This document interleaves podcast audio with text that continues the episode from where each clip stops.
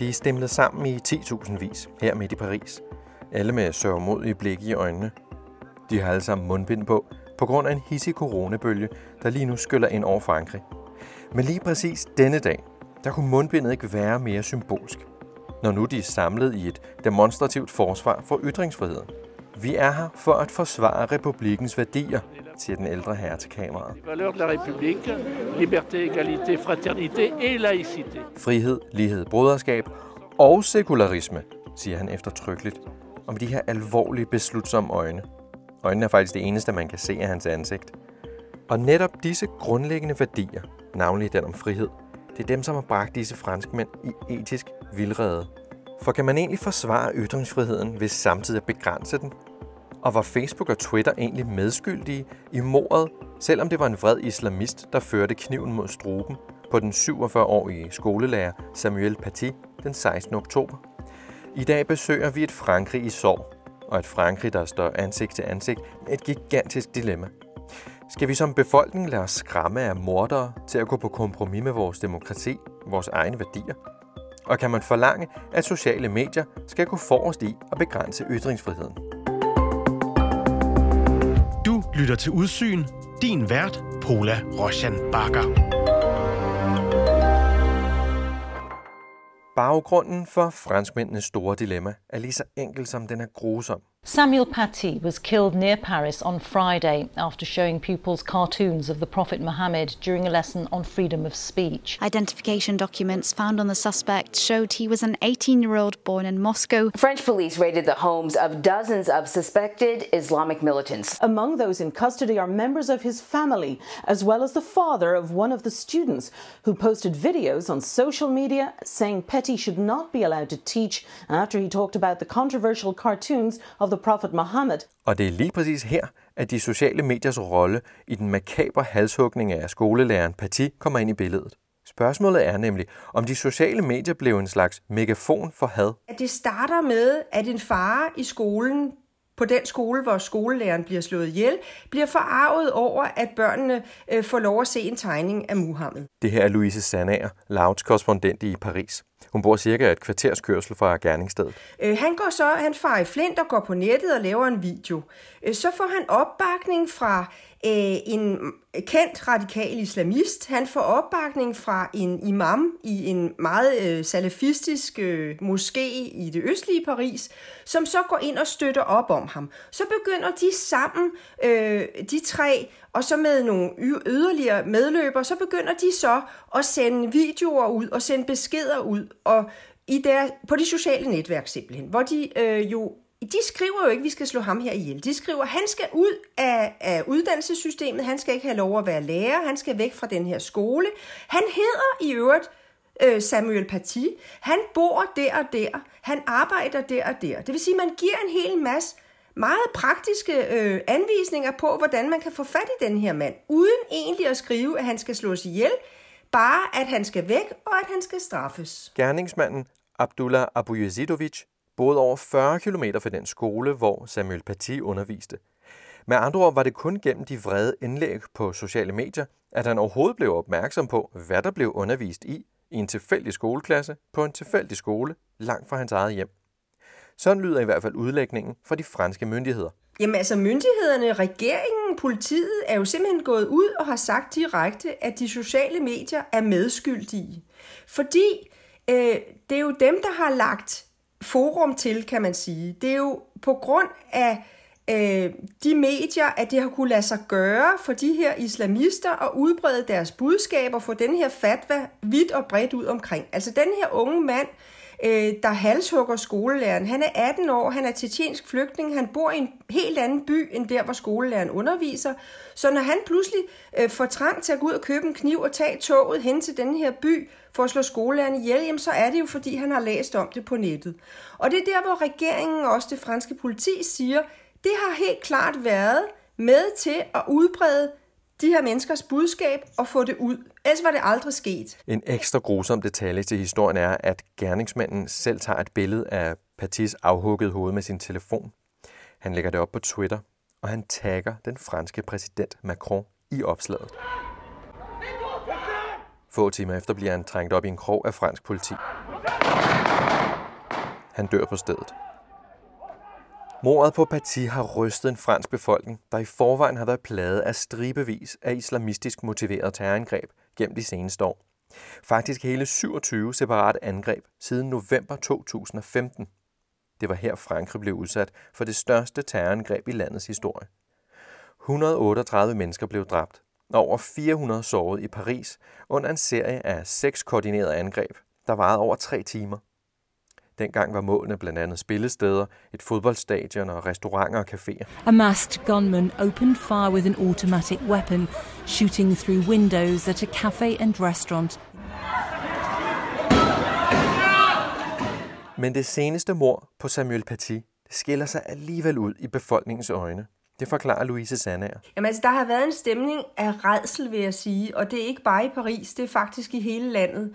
Øh, fordi man kan sige, at Frankrig har været vant til attentater, det kan man jo faktisk næsten sige, siden 2015, hvor vi har haft rigtig mange, på mange forskellige fronter. Nogle gange er det store attentater, nogle gange er det små attentater. Så man kan sige, at franskmændene har jo på mange måder vendet sig til det, og alligevel så er det her noget, der virkelig, virkelig har skabt redsel. Fordi her, der går man ikke efter nogle bladtegnere. Øh, her, der går man efter en skolelærer, der ikke har gjort andet end at undervise, end at gøre sit arbejde. Og det er simpelthen så voldsomt, øh, så helt almindelige mennesker er, er virkelig rystet det her det er sket i en lille bitte by, øh, der i øvrigt ligger 14 km fra, hvor jeg bor, og som ligner på alle måder min lille by. Jeg bor 20 km vest for byen, for, for Paris. Øh, og det er jo sådan en gennemsnitsby, en gennemsnitsskolelærer, en gennemsnitsfolkeskole. Øh, det vil sige, at skolelærerne siger, okay, hvis vi begynder at blive censureret på, hvad vi står og siger inde i klassen, det kan vi risikere at blive halshugget for. Hvor er så vores... Øh, altså back up. Hvem, øh, hvem forsvarer os imod det her? Det er simpelthen et, et, et angreb mod den franske republik. Et angreb på republikken.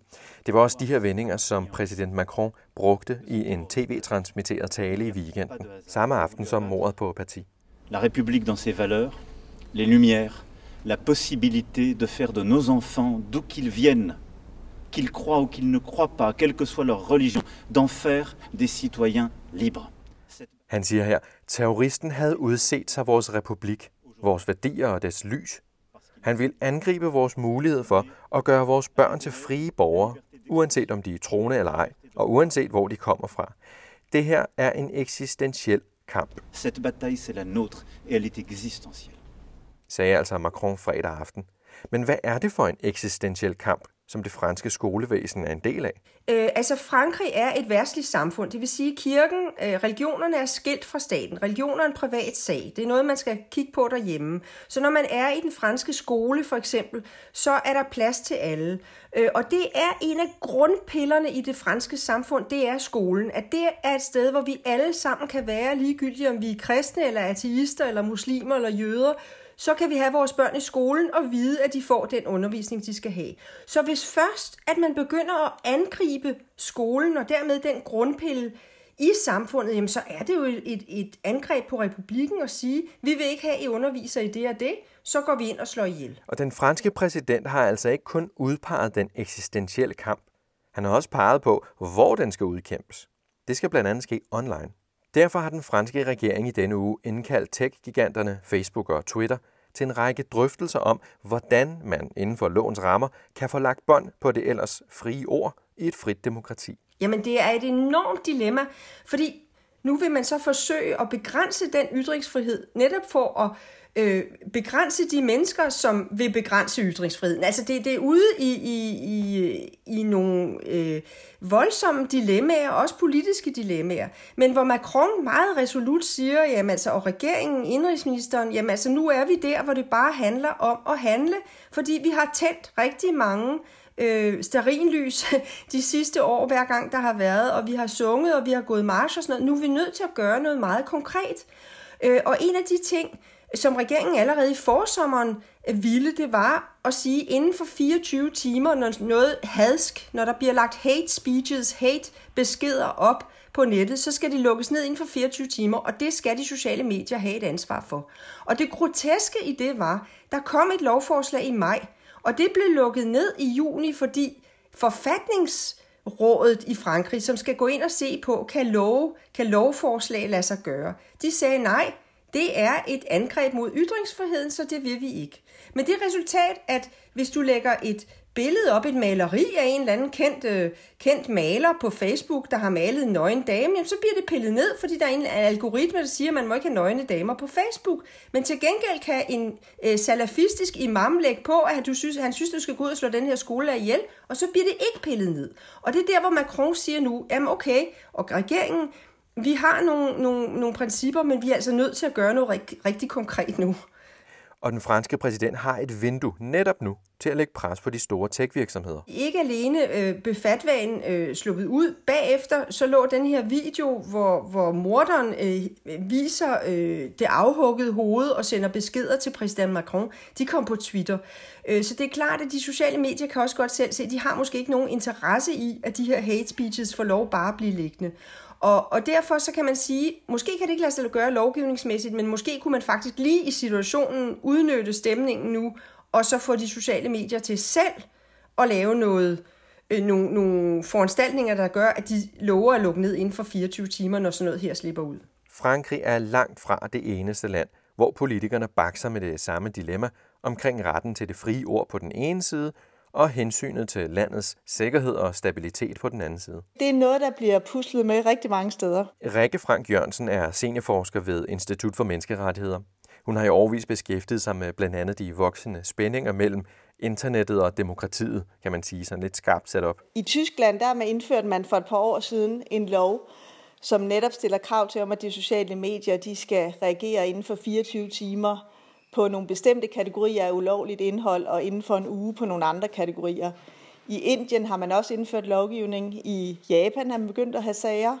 Øh, og herhjemme i Danmark øh, er regeringen jo også lige nu i tænkeboks i forhold til, hvad man skal gøre i forhold til at regulere sociale medier. Og det blev også dækket i, øh, i den rapport, der kom fra Ytringsfrihedskommissionen i sommer. Det, der forener dem, det er sådan en, et politisk pres og en politisk frustration over, at man man har nogle, man har nogle sager, øh, hvor at der ligger noget indhold og bliver delt noget indhold, som er meget grumt, øh, og som man ikke synes er kommet hurtigt nok væk.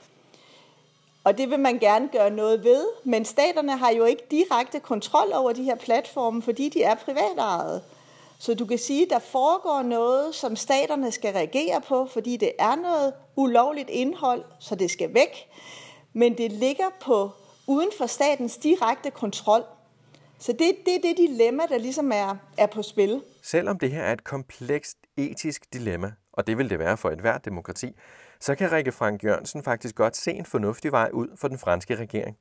En løsning, hvor man både indfører skrappere krav til virksomhederne bag de sociale medier, og samtidig tager hensyn til for eksempel ytringsfriheden og franskmændenes retssikkerhed. Jeg kan godt se nogle modeller, hvor man sikrer nogle effektive indrapporteringskanaler, og at afgørelserne kommer fra nogle uafhængige myndigheder, og så skal platformene så til gengæld reagere meget, meget hurtigt, når de får de her konkrete henvendelser. Det vigtigste er altså ifølge Rikke Frank Jørgensen, seniorforsker ved Institut for Menneskerettigheder, at kontrol med, hvad der skal pilles ned, og hvornår det skal pilles ned, den ligger hos staten, ikke hos Facebook og Twitter. På den måde bliver processen med at begrænse ytringsfriheden for nogen mere gennemsigtig for alle borgere. For den magt bør ikke ligge hos virksomhederne, mener hun. Platformene er jo ikke sat i verden for at håndhæve straffelov eller beskytte ytringsfrihed. De er jo, de er jo kommersielle virksomheder, der, der baserer deres, hele deres forretning på at tjene penge. Så de har jo nogle helt andre interesser, der driver dem. Sådan er det jo. Og der kan man sige, der, derfor skal vi ikke pludselig gøre dem til, til vores offentlige instanser.